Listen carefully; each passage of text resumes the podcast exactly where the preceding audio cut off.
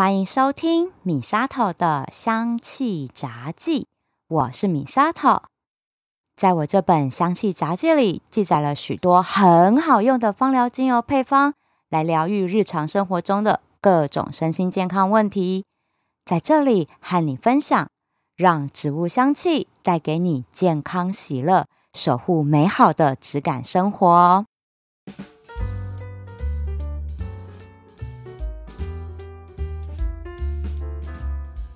今天这集节目啊，真的是对我来说史上最难的一集，因为我翻阅了很多资料，我还是看不懂其中的奥妙啊！会不会我整集录完了，我都不知道我在讲些什么？那到底什么样的主题这么难懂？那就是我今天要来跟大家分享人的意识、梦境，还有灵性开发。啊，为什么会想要讲这个主题？就是我前一阵子啊做了预知梦，然后呢就在现实里面发生了。想说，哎，这个主题是不是可以来跟大家讲一下、分享一下？那不知道大家有没有做过类似的梦啊，或者是说有梦过奇怪的梦境等等？那今天呢就想要从这个方向来跟大家做一个分享。在我呢要分享我自己做预知梦的故事之前，我想要先来跟大家分享一下什么叫做人的意识这个主题哈。老高跟小莫的节目里面讲的非常多，而且很深入浅出，我觉得大家可以到他那儿去听一听。因为我真的觉得老高跟小莫应该是跟外星人有一些接触吧，我很懂这些，而且我就是一个麻瓜，哈哈。我觉得我要从心理学的角度来跟大家分享这个意识哈。那我们在讲心理学的话，一定会讲到人的意识和潜意识这两个区块，那这是在做心灵研究的基础概念。所谓的意识呢，就是我们人类知觉和思考的表面层面，也就是我们在清醒的状况下可以意识到、注意到的这一个想法，我们自己能够感受到的行为跟感受，那这就叫做人的意识，叫做表意识。那潜意识呢，就是在这表意识的下一层，它没有办法被我们自己察觉。但是却对我们的行为、情绪还有态度有着非常深的影响跟牵连哦。潜意识啊，我觉得它是我们一种内在的力量，因为它是由我们的经验啊、信仰、价值观啊，或者是我们内心的恐惧、欲望，还有一些想法、梦想等等的，是由我们很多的意识去组成的一个潜意识。它其实不受我们大脑意识去支配的，它是一个自主的思维跟感觉。好像讲起来有点玄，因为到现在也有不断有心理学家在研究这个区块。但有的时候，我们的行为、情绪就会受到潜意识的影响，变得很没有办法理解。就像我们之前有讲过的原生家庭这个例子，有很多我们长大之后的行为举止跟想法这个模式。其实都是我们在小的时候潜移默化而培养出来的。我们可能没有那样的意识知觉到说，原来这是我小时候因为怎么样的事情影响到我，所以产生我长大之后有这样的行为。其实这就是一个潜意识的产生，只是我们大脑没有办法去意识到这件事情，必须要透过深度的心理学或其他的方法来去探讨我们自我的潜意识。其实意识跟潜意识它是交互相知在一起的，一起建构出我们整个人的思考模式哈，我们的价值观、世界观都是由潜意识跟意识架构起来的。好，那我们透过意识的感知和外界来交流，那潜意识呢，就是来帮助我们来解读我们的一些体验、想法跟经验。所以在日常生活里面呢，意识是非常清晰明确的。但是有的时候我们会进入一种模糊的神秘的状况，那就是睡觉的时候的做梦啦。诶，我觉得做梦是一个非常特殊的一件事情。诶，我不知道像我们家的猫咪呀、毛毛，它会不会做梦？因为有时候我就看它睡觉，睡睡睡一睡，然后就突然间就，然后咩咩咩这样子。我想说他梦见什么了？被狗追还是什么的吧？怎么会这样子突然间抽动一下？就很可爱。我不晓得其他的动物会不会做梦，但至少人，我们肯定我们是会做梦的。那我觉得很有趣的是，我们人在睡眠的时候可以透过做梦体验各式各样的情景。我不知道大家会不会哎，因为我做的梦都超刺激的。哎，是刺激哦，不是香艳刺激哦。香艳刺激的，哎，我不能讲。好啦，香艳刺激的也有，对我来讲，那就是我梦见过啊，我跟我最爱的日本乐团的主唱，他牵着我的手在舞台上唱歌，这个应该算是香艳刺激了吧？这是我梦见最香艳刺激的梦。那其他的梦境，我梦过的都很像那种电影情节。那因为我的梦都还蛮刺激的，像是我有梦过啊，很像那个电影《分歧者》那样子的一个梦，就是我在城市的屋顶上啊奔跑啊跳跃啊，享受追逐的快感那样子。醒来之后超累的，我觉得我有铁腿了。那还有呢，梦过那种悬疑惊悚片，被杀人魔追杀的那一种，哦，那真的很紧张。然后我还梦过呢，被僵尸哦，是中国僵尸哦，不是丧尸的那一种，我是中国僵尸跳跳跳在那边追，哎，中国僵尸跳得很快耶，我跑得好累哦，我会觉得说 我的梦境好有趣哦，醒来之后我会觉得还蛮累的，但是我觉得那是一个不一样的体验吧，因为现实世界里面我也不会被僵尸追啊，对不对？那当然啦，那种很开心的梦，像是我们跟乐团主唱啊，哦。再让我想起来，我还跟过一个男明星很开心的两个人一起吃早午餐，我还梦过在找梦。哎，那这样算精神出轨吗？应该不算吧。好了，我觉得这个时候，我就日有所思，夜有所梦，这句话应该是真的吧？因为你平常如果是追星族的话，很有可能这些明星们就会出现在你的梦境里。这个是做梦和潜意识其实是有密切的关系的。因为当我们入睡了之后，大脑的意识活动就会减慢，那潜意识就会慢慢的浮现出来，然后表现在我们的梦境里。那潜意识啊，其实它包含了我们生活里面的很多感知、情感、经验、记忆跟想法，但是这些内容呢，通常都会被我们的大脑意识哦给忽略掉或忘记了。因为每天要接收的讯息实在是太多了，没有办法一一的都记得清楚。那只有在梦境里面，潜意识它才有办法自由的表现出来这一些很稀奇古怪、天马行空的内容，甚至他就用这种更直接、更具象化的方式帮我们呈现出来，就是我有多想要跟这些明星来个见面会啊！所以我觉得啦，潜意识哈，它是帮助我们在扮演一个解决问题还有创造力的一个表现。因为当我们在意识的时候，我们并没有办法去解决问题或找不到这些创意的时候，那潜意识就会接手。比如说作曲家啊，或编剧啊，写小说的作家等等，他们都会说：“哎呀，有的时候灵感就是来自于梦境。”其实我觉得这个是有道理的。因为潜意识在我们人进入睡眠了之后，它就来接管了我们整个大脑的运作嘛。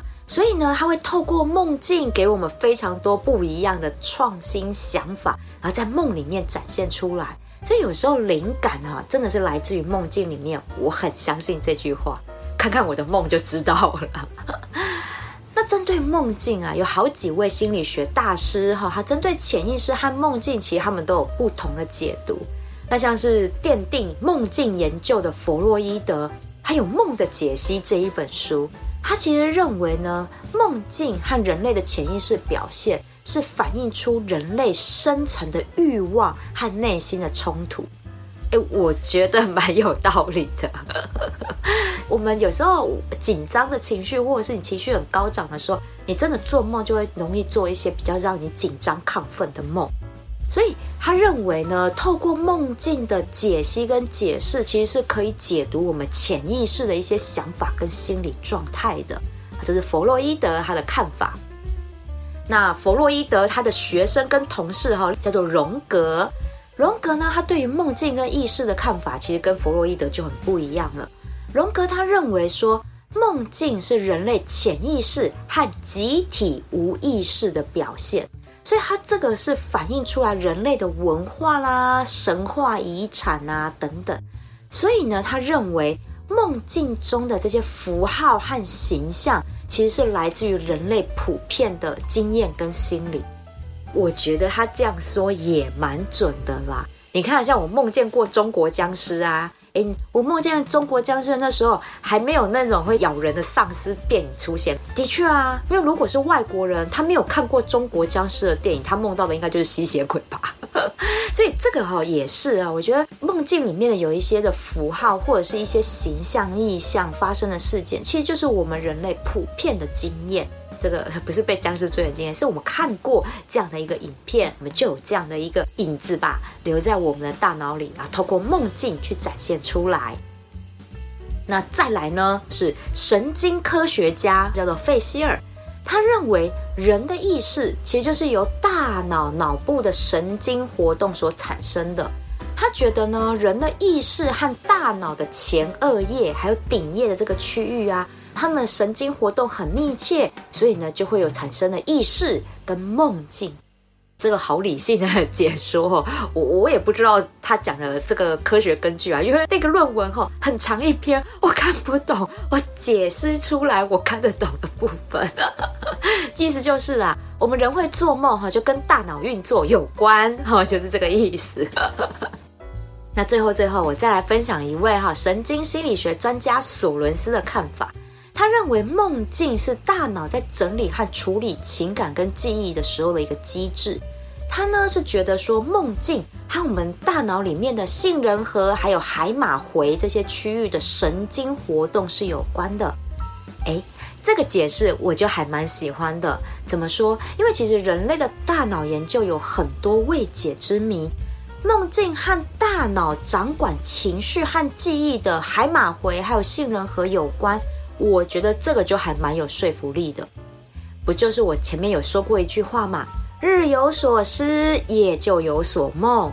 我觉得就是印证这一位索伦斯专家他的这一个论点。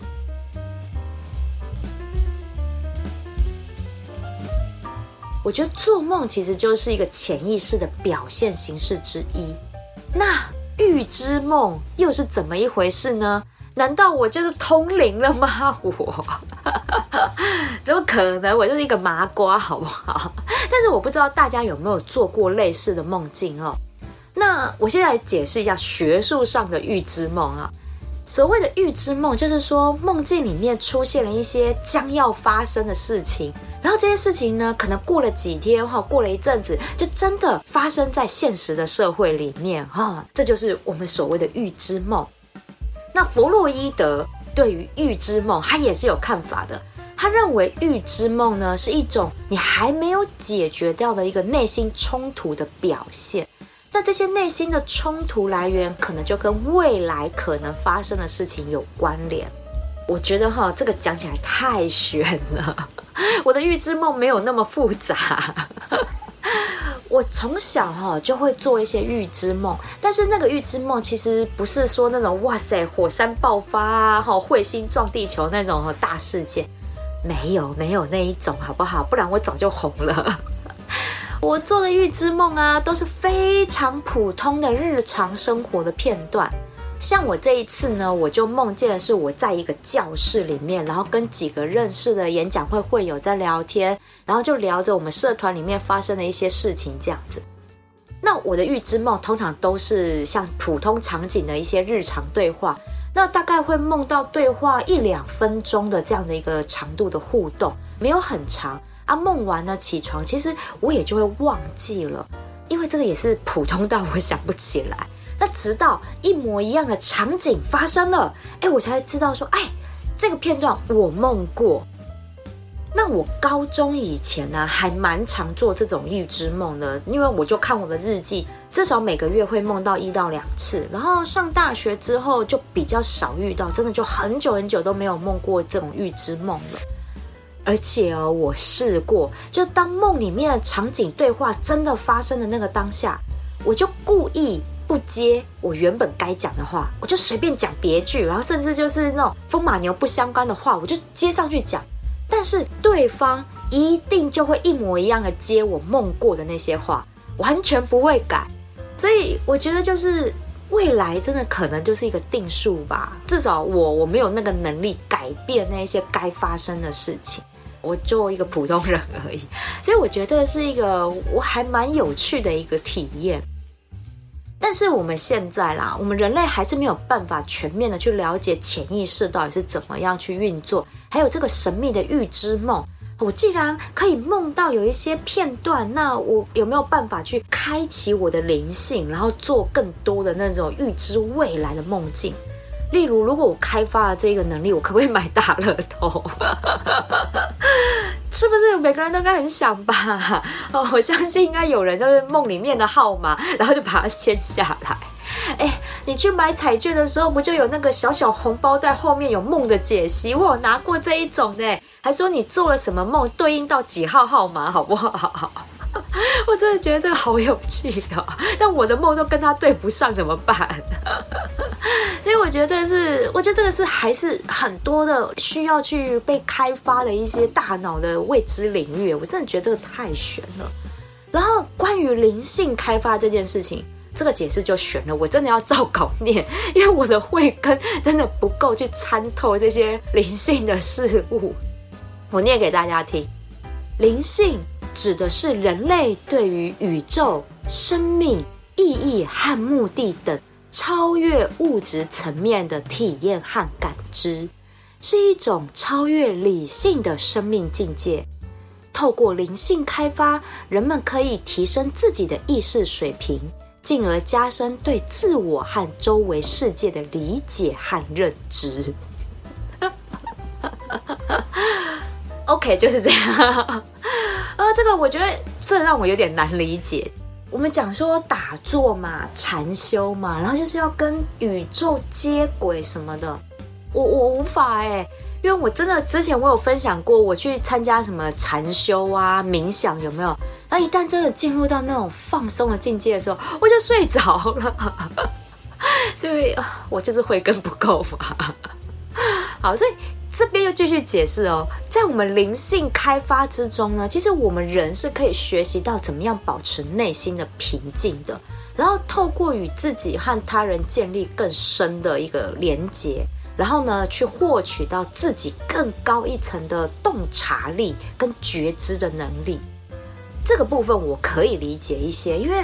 比如说，像我静下心来在嗅吸精油的时候，我觉得就有达到这样的一个境界跟效果。就是我在品香精油的时候，我一定要静下心来，然后闭上眼睛，让所有的感官我都会集中在鼻子，然后去闻那个味道，然后带给我的所有的生理啊、心理的一些感觉。我觉得就有达到他这边讲的灵性开发，我们要怎么样保持内心的平静。提升自己的洞察力跟觉知能力的那一块，这个部分我隐隐约约我还是有 touch 到了，touch 到借由精油的方式。其实当我们自己静下心来，我们的敏锐度跟洞察力都提升了之后，其实你在人与人之间的互动，我觉得我们的察言观色的能力也就提升了。与其说是灵性开发啦，我觉得是在帮助我们自己静下心来，冷静的去帮助大脑做一些思考跟判断。所以这样的一个，比如说透过冥想、禅修，好，这样的灵性开发，其实可以帮助我们更好的去了解自己的内在世界。你真的要先了解自己，找到自己的生命意义在哪里的时候，你才知道怎么样跟这个世界相处。那有一些专家认为啊，所谓的预知梦和灵性开发其实是有密切的关系的。他们会觉得说，因为透过你灵性的开发，你打开了你更高等级的感知能力，然后就可以接收到未来的讯息。那这些讯息就可能透过梦境来体现出来哈，或者是其他的方式体现出来，例如是直觉啊，或或者有什么第六感啊、预感这一类的。我我觉得这的确也有可能啊，因为当我们的敏锐度、感知力已经达到了某个境界的时候，你的直觉是会很敏锐的。这个是我觉得也是我在嗅吸精油的时候，我一闻到那个香气，诶，它马上带给我什么样的感觉？这是我可以马上已经做一个瞬间反应。我觉得灵性开发，如果真的像禅修达到一个境界的时候，的确第六感、预感这都会变得很敏锐。为什么？你的整个洞察力跟感知能力已经往上提升了好几个维度了。当然啦，哈，真的是这个灵性啊，哈，预知啊这些事情，其实真的有很多很多的学派跟论点啊。在网络上查这些资料的时候，我都看得眼花缭乱了我。有些人也是认为说什么预知梦啦，哈，这根本就是巧合啊，或者是你看到的幻觉之类的。所以那个就是和因缘巧合就是这样而已，没有什么意义呀、我会觉得是说每个说法哈都没有对错，因为这个本来就是现在科技还没有办法有一个有数据性的证据探讨这件事情。但是这是我们大家哦永远都提不完的一个神秘的话题哈，关于灵性啊、预言啊这一些的，因为这就是我们人类的好奇心嘛。那芳香疗法我们可以用在启发人的意识跟灵性上吗？其实是可以的哦。我觉得因为我是麻瓜，我都能够靠它来提升我的感知能力了。那如果真的是有一些比较敏感的体质的人，我觉得芳香疗法一定可以帮你很多忙。因为像我之前芳疗班的同学们啊，真的有一些人就是有这种比较敏感的体质，对他们来讲，从芳香疗法里面的精油疗愈啊，真的帮他们非常多。所以我觉得这个可以去找对一个从芳疗来做灵性探讨的老师，可以去跟他们做学习。那芳香疗法其实从古时候就开始用在于宗教仪式跟灵性开发上面的一些香草植物，那是帮助我们来启发自己的潜意识跟灵性。那有一些植物精油的确，他们被赋予说，哎，你真的是有启发人的灵性的这种特殊的功效的。那就有两支植物精油是可以把人类灵魂跟宇宙做连结的。大家来猜猜看，是哪两支精油啊？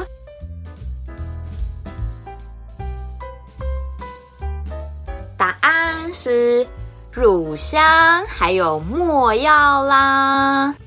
这两支精油，我猜大家应该都有猜到吧？这两支精油啊，它们都是橄榄科的植物，那都是从树的树液里面哦去凝结萃取出来的植物精油。这两支精油哈，用在宗教仪式上，真的少说也有两千年以上的历史了，真的是已经不可考了这个历史。那就像圣经里面就有记载啊，耶稣诞生的时候，东方三博士送上的生日礼物就是乳香、没药跟黄金，你就知道，哎，这两种树脂类的植物精油，它的当时在古代的价值地位堪比黄金啊。那也因为啦，这两支植物的香气哦，它有净化心灵的一种感觉，所以可以帮助我们提升人的意识和情感的状态。那乳香精油，我在之前的人生整理术还有过度努力这两集节目里面都有提到，它是很好的发炎抑制剂，所以像是一些发炎性的疾病呢，乳香它都有很好的舒缓效果。那乳香还可以修护神经系统和抗忧郁的效果。所以，对于身心出现的慢性疲劳、神经衰弱这种哈心理影响生理的状况，它有很好的舒缓效果。那乳香的香气哦，是那种带着仙气的轻盈的香调，在古代的宗教仪式上，乳香就被认为是人和神之间的芳香连结，因为乳香它就有振奋精神还有镇定的双重功效在。所以可以引导出我们对神灵祈求时候要集中注意力的那一种状态。所以不论是祷告或者是冥想，如果用乳香来做熏香的话呢，其实就会有啊排出我们内心的负能量，然后呢来得到一种心灵的平静跟神的祝福的这种感觉。所以我会推荐大家在冥想的时候哈，真的可以熏香看看乳香。因为这个香气我很喜欢，有时候日常生活里面我在写稿子的时候，我就会熏香一下，它其实会带来一些平静，然后会让我更定下心来去做一些我稿子上的整理啊。我觉得它在这方面的帮助其实蛮大的。那墨药精油呢？它的中文字是写成没有的没，不要念没药，它是破音字哈，叫墨药。墨药呢，我就比较少用，因为它的质地很粘稠。一样是树脂类的精油，乳香的质地它就比较水一点点。那像没药啊、安息香，还有龙血精油哈，这就是属于质地比较粘稠的精油。那拆封打开了，过一阵子之后没用，它就容易硬掉。哎，硬掉的时候别急着丢掉，它没有坏。它只是需要隔水加热一下，或者是拿吹风机哈吹一吹，他们就会恢复流动性了。只是哈，因为这样使用起来有点小麻烦呐。啊，你们也知道我就是懒呐，所以我就很少用没药。那没药呢，有一个古老的传说故事，相传呐，在古希腊的时候，有一位非常美丽的公主，她不知道呢是怎么样去得罪了那时候天界最美的女神。阿佛洛狄特，那这个女神呢就生气啦，哈，就报复这位公主，让这位公主的爱情路非常的坎坷，有多坎坷呢？嗯，我在节目上实在不好意思说出口，因为我讲出来的话，我这一集一定会被标十八禁，所以大家有兴趣可以上网去找一下她的故事。但是总而言之，就是很扯就对了。哦，你也知道，古希腊罗马的神话故事真的超级傻狗血，每一个你把它改编成现在的八点档连续剧，应该都很卖座。反正啦，哈，就是因为他得罪了这个女神，然后爱情路很坎坷，然后到最后，这位公主就莫名其妙被追杀，然后被追追追追到沙漠地带来了，真的追到无路可逃，所以她就很伤心的变成了一棵没药树。所以这也就是为什么没药它只能生长在沙漠地带的原因，是从这个传说故事来的。那古代的没药树脂哦是非常非常的高贵的，像我们刚刚有讲到，跟乳香一样，都是堪比黄金的高贵啊。所以古埃及人呢，哈，他们如果想要得到没药的树脂，他必须是拿宝石去换来的，所以你就知道啊，它的贸易价值有多高。那这个没药呢，它在生理疗效上，在公元前一千五百年，是不是很久以前哈？它其实就有记录了，他们古埃及人会用乳香和没药的树脂来治疗伤口和皮肤溃烂的状况。那我们就这样想，乳香跟没药都是要割开树皮，取它们流出来的汁液。那这些汁液呢，其实就是树他们要来修护伤口用的体液嘛。那这个用在我们人类的皮肤上，哦，那这个修护效果就一定非常的显著的。那墨药的香气呢，它其实是对于呼吸道保健是很有帮助的，像是很容易喉咙干痒吼，会容易痒痒啊、干咳啊这一种，或者是真的感冒咳嗽到肺啊、吼气管都会痛的这一种，那也可以嗅吸一下这个墨药的香气。缓解一下咳嗽，还有这种些微止痛的这个效果。那没药它是一个非常沉静的木质香调，跟乳香的那种轻盈的仙气哈是完全不一样的。所以有些人他是比较喜欢这种很沉、很稳的这种香气，所以没药它也被广泛的用在心灵疗愈上。那没药的香气它是具有集中、稳定和镇定的效果。所以可以为我们心灵带来温暖、安全、有力量的那种稳定感，可以提高我们自我意识，还有连接精神层面的那个能力，所以有助于提升我们的专注力跟创造力。除此之外呢，没药精油呢也可以帮助我们来自我探寻我们的自我价值跟需求。当我们心绪不宁的时候，一直定不下来，很焦虑不安、忧虑恐惧的时候，没药的香气它可以帮我们放松，减轻这种情绪紧张还有疲劳的感觉。它可以支持我们的心灵，面对严峻的挑战的时候，可以保持冷静跟坚毅的心。那乳香跟没药精油呢，其实被认为它们是有助于我们提升心灵层面的一个精油。所以，我会建议我们要静心冥想或者是禅修打坐的时候，熏香单方精油就好。因为我们要沉下心来打坐的，所以嗅息的香气不要太繁复，这样反而容易让我们分心。就单单的熏香乳香或没药就好。那不然就是这两支精油以一比一的比例哈来调和就可以了。因为这个是主要让我们可以放松下来做灵性的交流。那这边呢，有一点我要提醒大家，因为墨药的质地它比较浓稠一点点，所以要先评估哦，自己的水养机可不可以使用这一类质地浓稠的精油。那其实啊很简单，我会建议大家哈，我们就用扩香木哈滴在上面，然后做嗅吸，其实也就可以了。那我自己呢，使用乳香跟墨药在熏香的时候，我睡觉的时候是比较没有做梦，睡眠品质就很好，我睡得还蛮沉的这样子。那我让一些朋友去体验的时候啊，他们有些朋友就会说，诶，他们是有做梦的，但是梦什么就不记得了，只是早上醒来就觉得说啊，昨晚有做梦哈，这样的感觉而已。所以大家呢可以来试试看，熏香乳香和墨药精油会不会带来一场好梦？